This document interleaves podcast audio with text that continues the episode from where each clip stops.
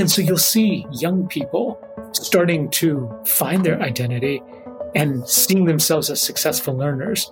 And then you see them grow into kindergarten and first grade, finding success in reading, finding success in writing, finding success in math. And then they see themselves as that all the way throughout when you see them graduating from high school and then applying to some of the best colleges. Now they have changed that narrative of who their family is and then how they see the outlook in life. And it started with that early education.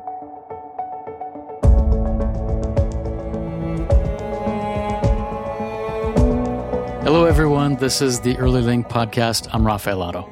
You can catch us on 99.1 FM in the Portland Metro on Sundays at 4:30 p.m. or tune in at your convenience wherever you find your podcasts. That includes iTunes, Spotify, Stitcher, and Amazon Music. And as always on our website at childinst.org where you can subscribe to our podcasts and our newsletter and learn more about our work in Oregon.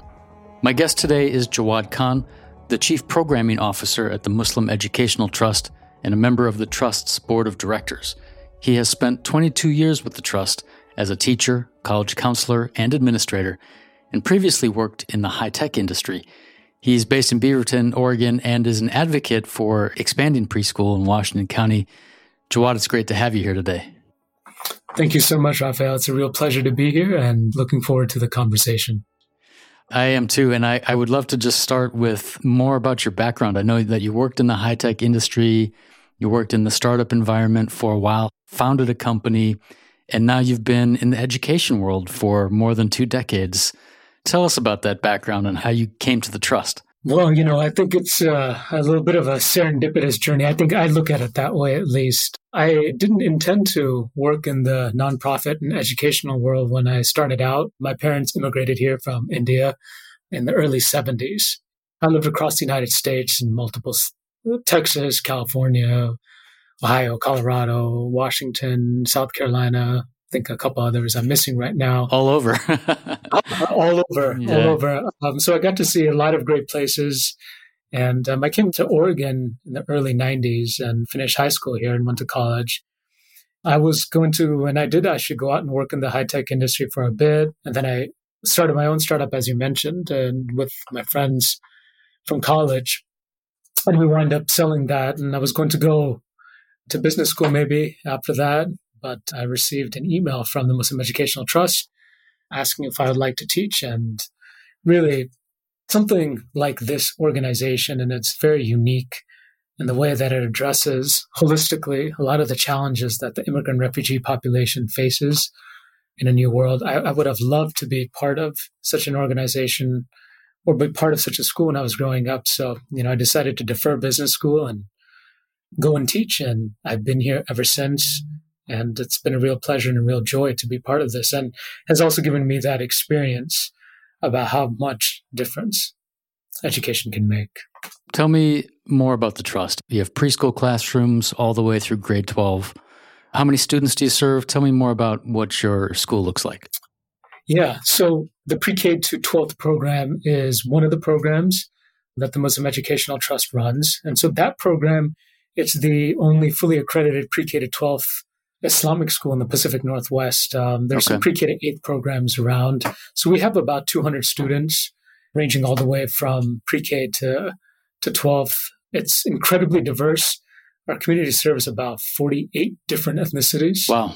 Yeah, who speak about 78 languages and dialects. So incredibly diverse. Amazing. And it runs the gamut from multiple different communities that we have um, here in Portland, the Muslim community, we have the, the community that has been brought here. They came here by choice, received education, now working in the many industries, the high tech industry, or in medicine, other places. And then we have the population that was, they came here not by choice, but as refugees. And so it creates this interesting mix. And we see this interesting mix at the school. Say more about the role of preschool. Why did the trust decide to focus on preschool? So I think it can be a little bit unusual. I mean, often if you see a charter school or something like that, they will typically start at kindergarten. Why was preschool important? And tell me about the experience the kids that you serve have in your preschool environment. I think looking at this even broadly, uh, a lot of the work in preschool started first when we were doing our other work from our other programs. And most of our work revolves around the social determinants of health and addressing education, obviously through the PK to 12th program, but also through our Speakers Bureau, but also addressing food security, housing security, physical neighborhood and environment, and then civic engagement and belonging to a community. Because when these things are addressed, we've seen in communities that you have more stability within the families. And this stability leads to long term success in communities. And, and you see that success and stability manifests itself in first generation college students applying to all over the country, getting degrees, and changing the narratives really of uh, and the course of their families. But we see that really that base and stability is built around these factors and the social determinants of health. So for the past 29 years, Muslim Educational Trust has been addressing those things. And one of the things that we saw in the limited capacity that we have through our school with about 200 students, capacity is about 220, is we can start early and start those seeds of success. When we look at our population, especially, as I just mentioned, we have a population of people who are highly educated and came by choice and are working in fields that they want to be a part of, that they uh, have found success in.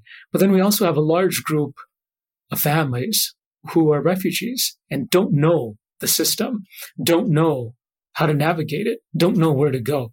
And they're already behind the eight ball.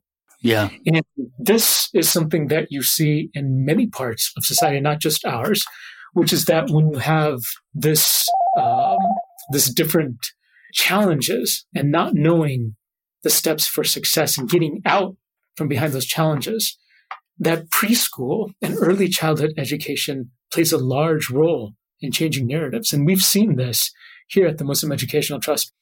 You'll see families that came as refugees and in fact, it's really interesting at the school. It's just so diverse around the table. It's not homogenous uh, ethnically or racially or even socioeconomically. You'll see people who came here by choice, their parents, and they're working in the high tech industry or they're working in medicine. And you'll see other people who came here recently as refugees and, and the children are bonding and creating and learning together. But one of the things that you really see is that the earlier you start, the earlier the students get to see themselves as learners and successful learners who have a say in the way that their narrative is going to be written. And then you see this long term success of these students. You'll see they'll come and you might have a family that didn't have the opportunity to go to school from where they were from. Mm-hmm. Maybe they finished eighth grade, maybe they finished seventh grade, maybe they finished fifth grade, maybe they didn't even get a chance to do that this new world now is completely new to them and completely different. Students who start young, they become confident and they see themselves as rooted. And one of the things that we like to really establish with the community that we serve is that we don't want anyone to be an isolationist and, and live on their own and say, This is my community. And we don't want assimilation completely either. So we want people to be proud of uh, whoever they are, whether they're Somali American or Syrian American or Iraqi American or Bengali American, Sudanese American, Bosnian American. We want them to be proud of that. And then so you'll see young people starting to find their identity and seeing themselves as successful learners. And then you see them grow into kindergarten and into first grade, finding success in reading, finding success in writing, finding success in math.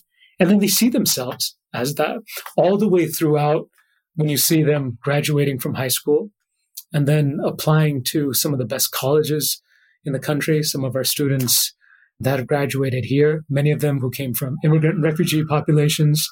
They went on to the University of Washington, at Harvard, University of Michigan, Cornell, University of Berkeley, Cal Berkeley, and other places. And now they have changed that narrative of who their family is and then how they see the outlook in life. And it started with that early education. They didn't start in going without having this educational prep and then going into an environment where they were behind others. This early step that they had allowed them to see themselves as someone who is successful, who is capable. And then that confidence manifests itself into their successful outcomes. And I think that when you look at students who went through this program and the success that they found, this is the type of opportunities that we want to give. And of course, we have limited space to give to our community members, but because the community is growing, is growing in Washington County, is growing in Portland metro area, is growing in Oregon, that there is going to be a lot more students whom we can't serve. Yeah. But we want them to have these same opportunities of growth and to see themselves successful and see this generational success that solidifies families and creates these great success stories. And we've seen it and we've seen how important it is. And we want that equity and that opportunity to receive that equity and be part of that and to create equitable outcomes for everybody. Do you, or does the trust, do you and the trust think of yourselves as cultural brokers, as cultural navigators? Really do. And it's always interesting because there is this wealth and diversity of thought and diversity of experience and diversity of living, but also comes challenges as well because you have multi tiered, layered views of how the world works from a specific cultural standpoint.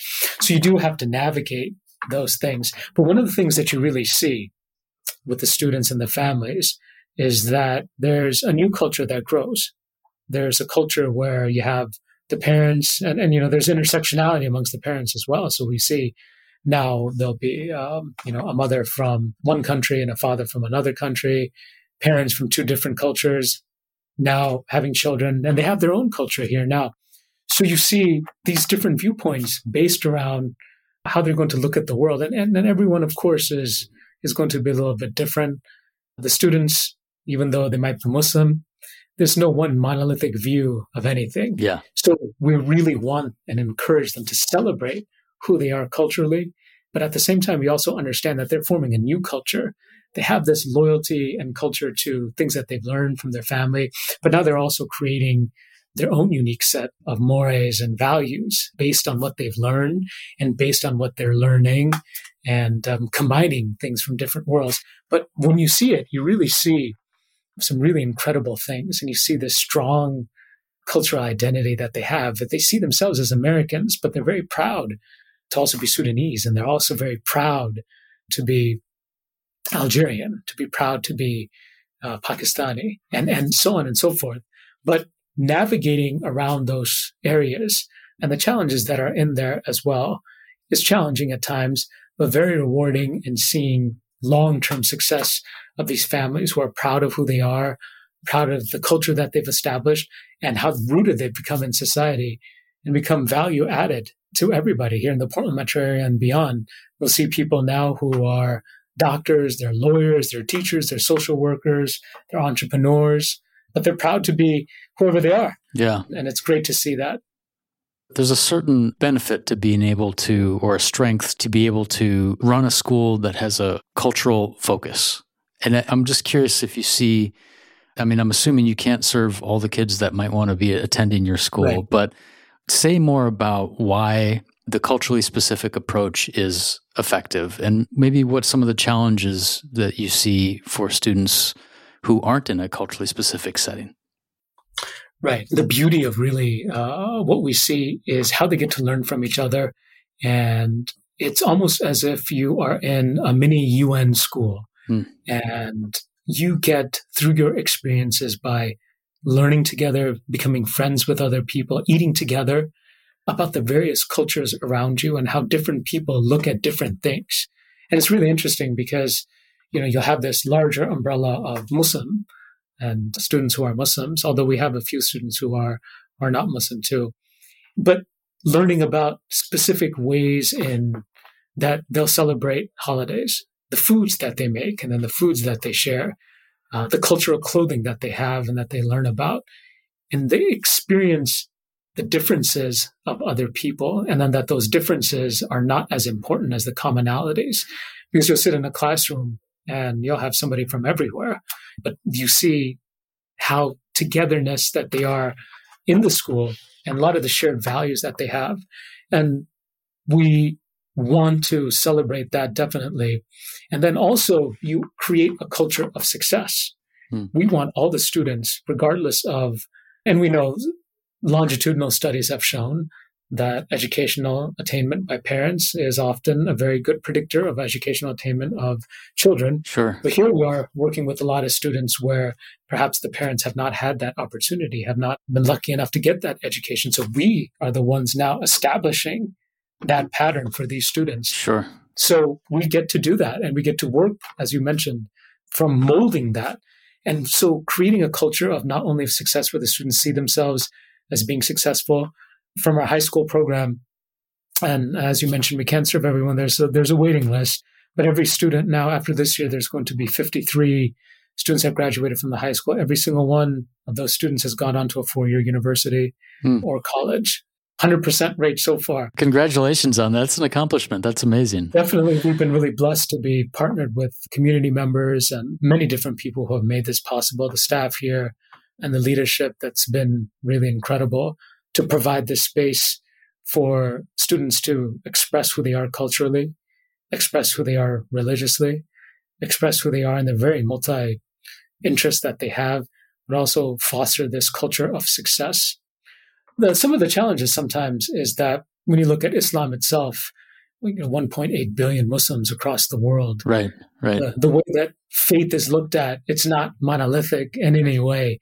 I mean, it's difficult, I think, to be monolithic in anything, views of anything. Yeah. Within our own families, we can remember some family vacation that we had 15 years ago, and you're and you're saying this happened. Your brother's like, no, no, that it happened this way. And your exactly. sister says, no, it happened this way. Right. So sometimes you have, you know, different ways, and we have people who have one view, maybe on this side of the spectrum, and another view about how to do things and look at things from this other side of the spectrum, but the majority of the people are right in the middle and very moderate in the way that they approach things. But sometimes that's a challenge when you have all the different ethnicities and you have all the different viewpoints and some of the instruction and some of the, the outlook on things. So that could be a challenge sometimes. But also, you try to heal a lot of the differences in the world that's happened. And we've had, when you look at the world and in many of the regions where like where Muslims come from, you have a lot of internal conflict that has happened because of political reasons. And you'll have one group that's been pitted against another.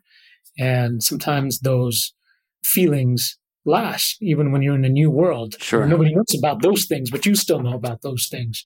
And so you have to understand those things, be cognizant of them, but also have a plan to address them and to bring people together. And we've been able to be really successful in that front for the most part, I think, especially I think in the students. Yeah, and it's that idea uh, around creating connectedness is something that you mentioned to me that creates such powerful bonds between people. And I know we were talking about the environment that oftentimes we're encountering. There's an anti immigrant sentiment right. or an anti Muslim sentiment. And I know that that can create challenges for you. Just talk a little bit about that and how you address that, how you work with your students we want really to have the students look at themselves and see themselves in that they can do anything that they want and that they will be judged by the content of their character and who they are. But we know in the reality, there's a lot of education that has to be done. This was one of the, the founding principles of this organization when it was founded in 1993 by the three co-founders, is to dispel myths and stereotypes. And in the current environment in which they live. And even though it's not fair that they should not have the burden to educate others to not be biased and to not be prejudiced, yeah. this is what every group has had to take on. They're no different in that case. And whether it's fair or not, it's the reality. We've seen research out there. Pew Research had research 10 years after 9 11, and then you know, the next research is going to come out, study that's going to come out and show that you know, 43% of Americans in 2011 said that they either had a somewhat unfavorable or a very unfavorable view of Muslims. And that's challenging and that's troubling because most people don't admit to being prejudiced. Right. So that 43% might actually be higher. Yeah. And if you're looking at half of people, this is everyone around you. Yeah. This is your physician. This is your caretaker. This is your employer, your neighbor, your teacher, your law enforcement. This is the people whom maybe you've elected to office. So knowing that and understanding that reality, that this is a beautiful faith and so many different beautiful ethnicities that make up uh, our community, that we want this center to be completely open And we have this sign out in front that says we're always open and to all visitors who want to come in and visit us and see our programs, whether it's our halal food pantry program that sent out 12,000 food boxes since the pandemic began. Wow. Wow. Our rental assistance program that's partnered with county and city to send out about $1.7 million in rental assistance to vulnerable family members through our counseling program for marriage counseling, domestic violence counseling, intervention programs, all the different programs that we have. We want people to come in and see that the challenges that we face are the challenges that the broader community faces. But this is a loving and beautiful community of very generous people who are part of the fabric of the society, running restaurants, part of the service industry, doctors, lawyers, nurses, healthcare, and everything in between. Yeah. And we want our students to be a reflection of that. And we want them always to be educated about the topics. And a lot of them, most of them, almost all of them, I'll say all of them, are articulate enough where they can express themselves confidently and proudly and say, hey, you know what? This is who we are. We believe in this, but we are adding to this society. And the people who still harbor prejudice and bigotry and racism, and we've seen that. We saw that at the Max attacks in 2017. Yeah. Yeah. Uh, a lot of people didn't expect that to happen in a place like Portland, a liberal city, open city, progressive city. But while those things are true, doesn't exclude anybody from this type of hatred, individual hatred that people harbor. We saw the response to that too. We set up a fundraiser that original target was about 25,000 to $50,000.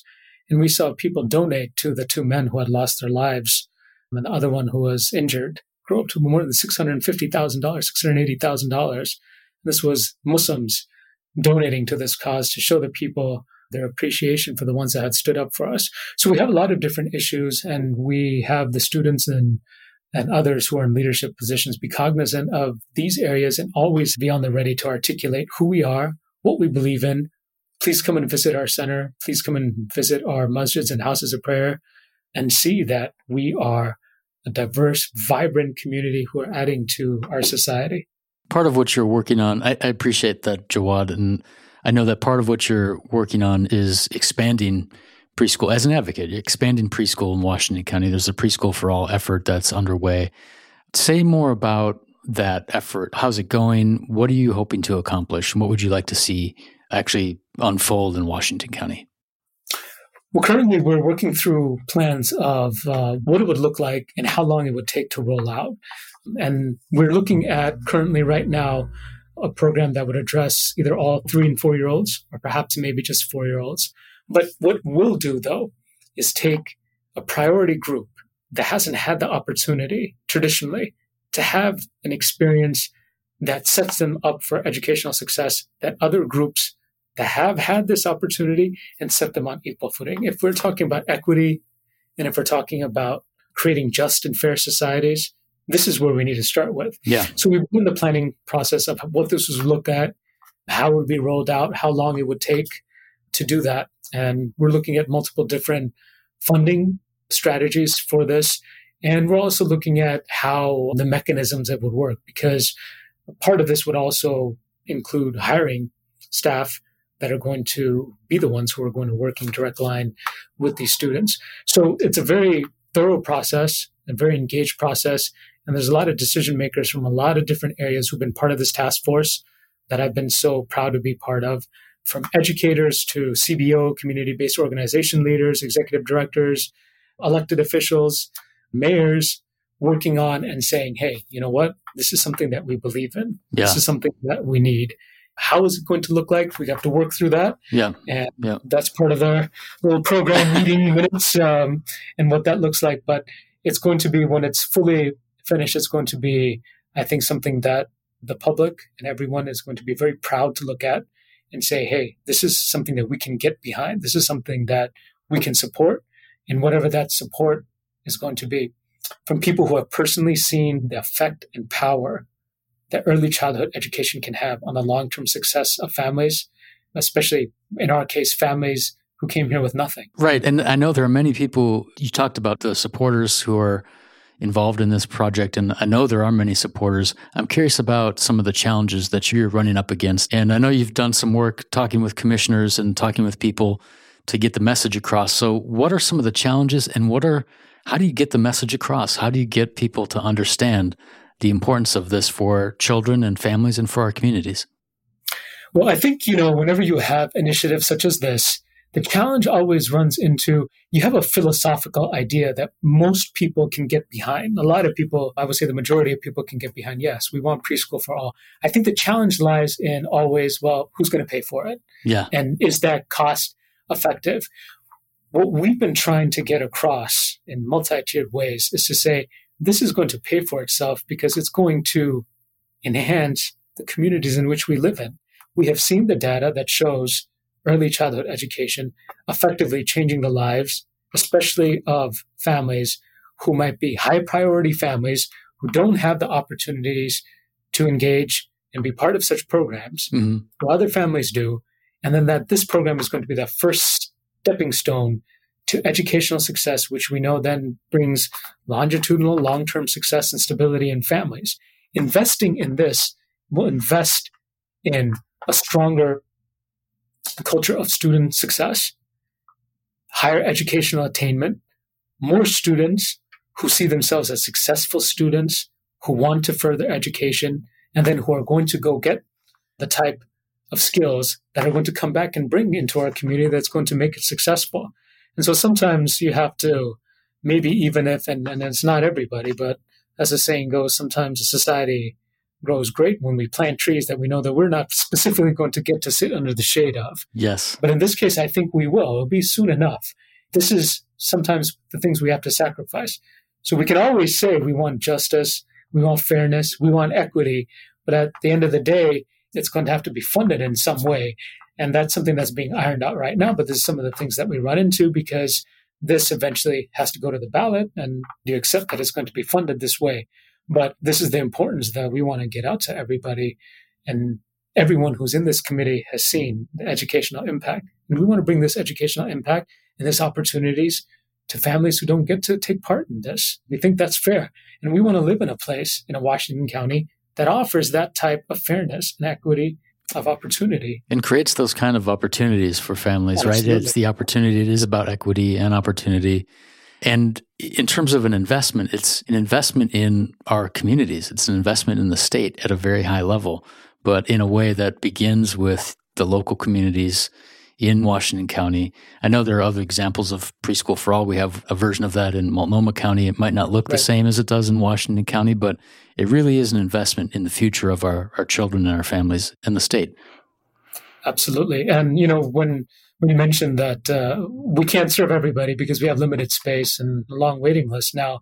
But we've seen also uh, a growth of refugee families and immigrant families in Washington County. And those families tend to have larger families and more children. And so these children usually don't get the opportunities for this early childhood education. These children are a fabric of this society now. And then how is it that we are going to ensure the success, the integration by design into uh, a way where they see themselves as successful and rooted in this society. And they see themselves as whatever they are hyphenated Americans, they see themselves as successful members of the society.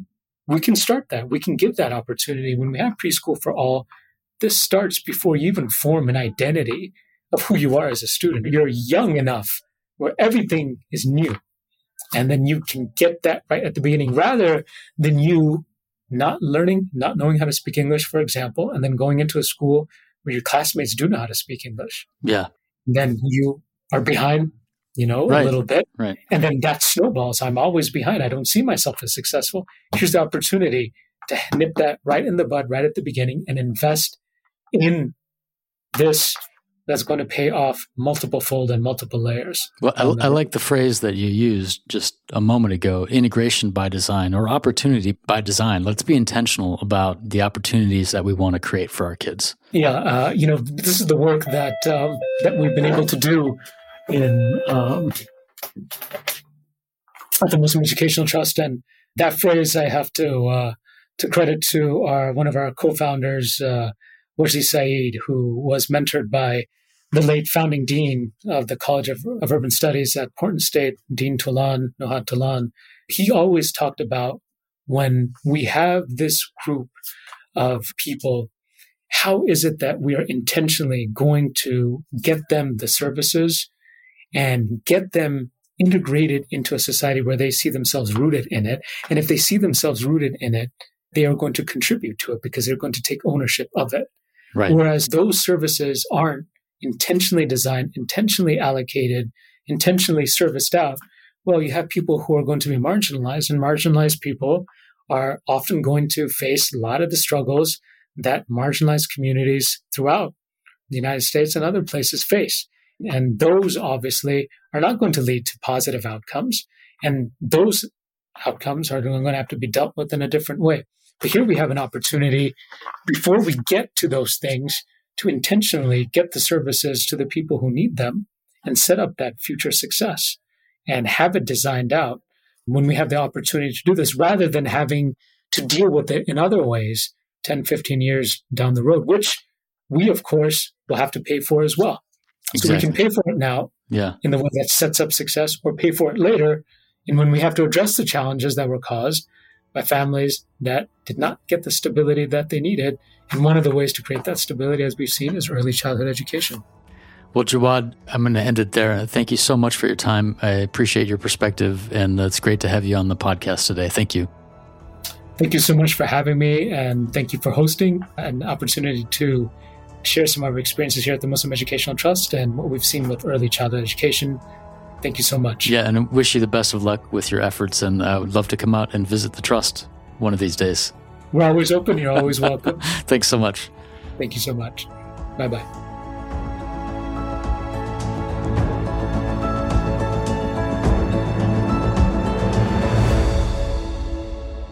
This show is brought to you by Children's Institute.